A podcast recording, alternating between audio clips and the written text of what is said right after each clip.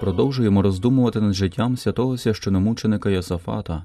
Варто сказати, що святий Йосафат не вимагав від інших більше, ніж сам робив. Свідок його життя так свідчив молодших ченців заохочував до праці та чеснотливого життя, поступово, під своїм наглядом, беручи їх часто з собою в місто чи для відвідин хворих, недосвідчених перестерігав перед небезпекою, потребуючим давав милостиню, часто й останні монастирі, заохочуючи монахів уповати на Боже проведіння. Від 1613 року, коли Йосиф Веліменруцький стає київським митрополитом, у житті святого Йосафата починається новий етап в його служінні.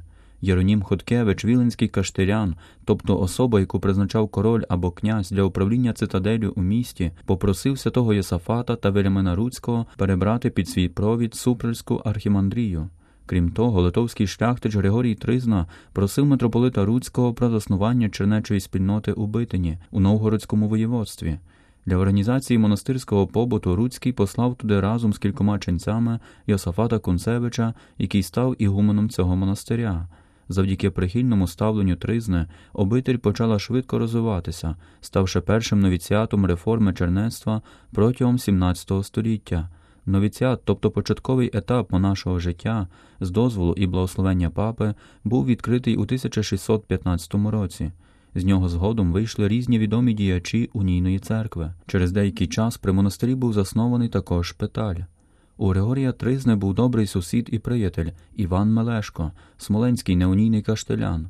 Григорій Тризна познайомив його зі святим Єсафатом. Вже від першої зустрічі Іван Мелешко був так захоплений першим битинським ігуменом, що між ними зав'язалася щира дружба, котра привела Мелешка до сповіді та причастя в католицькій церкві. Він став добрим католиком і товаришем Єсафата, і також оборонцем східного католицизму.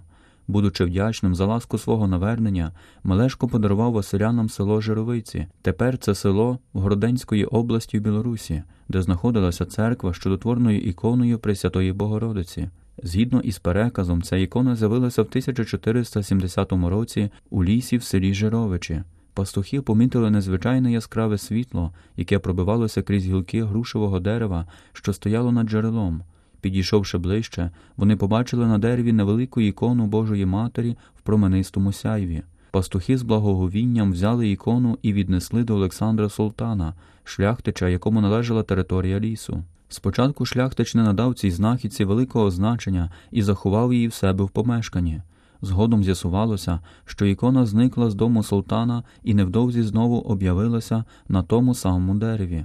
Сприйнявши це за Божий знак, Олександр Султан збудував на місці з'явлення ікони невеличку каплицю, куди було поміщено і саму ікону.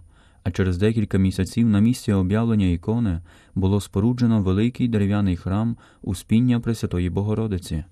У 1520 році цей храм повністю згорів, незважаючи на зусилля місцевих жителів загасити пожежу. Усі думали, що ікони не стало. Проте одного разу сільські діти, повертаючись зі школи, побачили незвичайної краси Діву Марію в променистому сяйві, що сиділа на камені біля згорілого храму і тримала в руках ікону, яку всі вважали втраченою. Відтак образ Богородиці тимчасово поставили в будинку священника, а на місці каменя, на якому сиділа Богородиця, внук Олександра Султана Іван побудував спочатку невелику дерев'яну церкву, а згодом, через наплив паломників, була збудована велика дерев'яна церква. До неї перенесли чудотворну ікону. Близько 1526 року при храмі виник чоловічий монастир. Кам'яний храм розпочав будувати Іван Султан приблизно в 1540 році, але будівництво він не завершив. Відкупивши в роду султанів Жировичі, храм і монастир добудував шляхтич Іван Мелешко. І, як ми вже знаємо, передав його в 1613 році монахам Василянам, а зокрема священомученику Єсафату Кунцевичу. Від моменту, коли в 1613 році ігуменом Жировицького монастиря став святий Єсафат, розпочинається нова віха в історії обителі. У Жировицях він упорядкував церковне життя у храмі, а також за сприяння добродіїв збудував біля церкви монастир та перевів туди ченців з Вільна, щоб вони заопікувалися храмом та здійснювали духовне служіння для прочан. З того часу Жировиці стали відомим паломницьким молитовним місцем, у якому діялися численні чуда.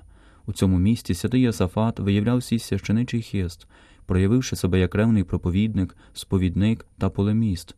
Багато людей іншої конфесії, які спочатку зустрічали святого Йосафата з прокльонами та богохульствами, через деякий час, завдяки Божій благодаті та заступництву Пресвятої Богородиці, виявляли намір повернутися до Бога, прийнявши католицьке сповідання віри.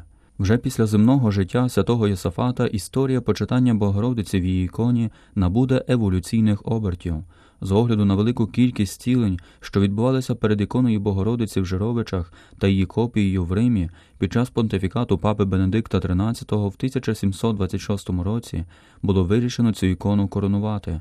За стараннями тодішнього прокуратора київських митрополитів в Римі і Ромонаха Венедикта Трулевича були виготовлені золоті корони, які благословив папа Клемент XII для коронації, яка у свою чергу відбулася 19 вересня 1730 року в Жировичах. А вже майже за 300 років перед копією цієї ікони буде молитися у Ватикані папа Франциск. Під час загальної аудієнції 11 січня 2023 року він промовив не забуваємо про багатостраждальну Україну, яка завжди в наших серцях, цьому народові, що переживає жорстокі страждання, виражаємо нашу прихильність, нашу близькість і нашу молитву. Перед тим як уділити своє благословення, святіший отець запросив тиші помолитися за мир та наблизився до ікони. Тепер я, сказав він, якийсь час перебуватиму в мовчанні перед іконою Богородиці, що вшановується в Білорусі, молячись за цю дорогу країну та за мир, заохочую вас духовно єднатися з тією моєю молитвою. Хто зна, чи уявляв святий Єсафат такий розвиток подій, коли здійснював своє служіння в Жировичах, за прикладом свого небесного покровителя, ченці Василяни не лише відродили монаше життя в цьому місті, а й поширили культ чудотворної ікони на всю територію Речі Посполитої та за її межі. Згодом у 1652 році містечко отримало магдебурзьке право від короля та Великого князя Яна II Казимира. Невдовзі це місце стало великим торговим центром, що користувався власним гербом на якому було увіковічнено постать святого священомученика Йосафата. Теперішній герб Жировичів, відновлений у 2014 році, зображений у вигляді барокового щита. На гербі у блакитному полі бачимо дві чоловічі фігури. Перша з них святий Йосафат Кунцевич у чернечій рясі з німбом над головою тримає у простягнутих руках книгу. У білій одежі, згідно з однієї із версій, кричить Іван Мелешко із чудотворною іконою у Жировичах. Таким чином, на гербі символічно зображено момент її передачі новому ігуманові.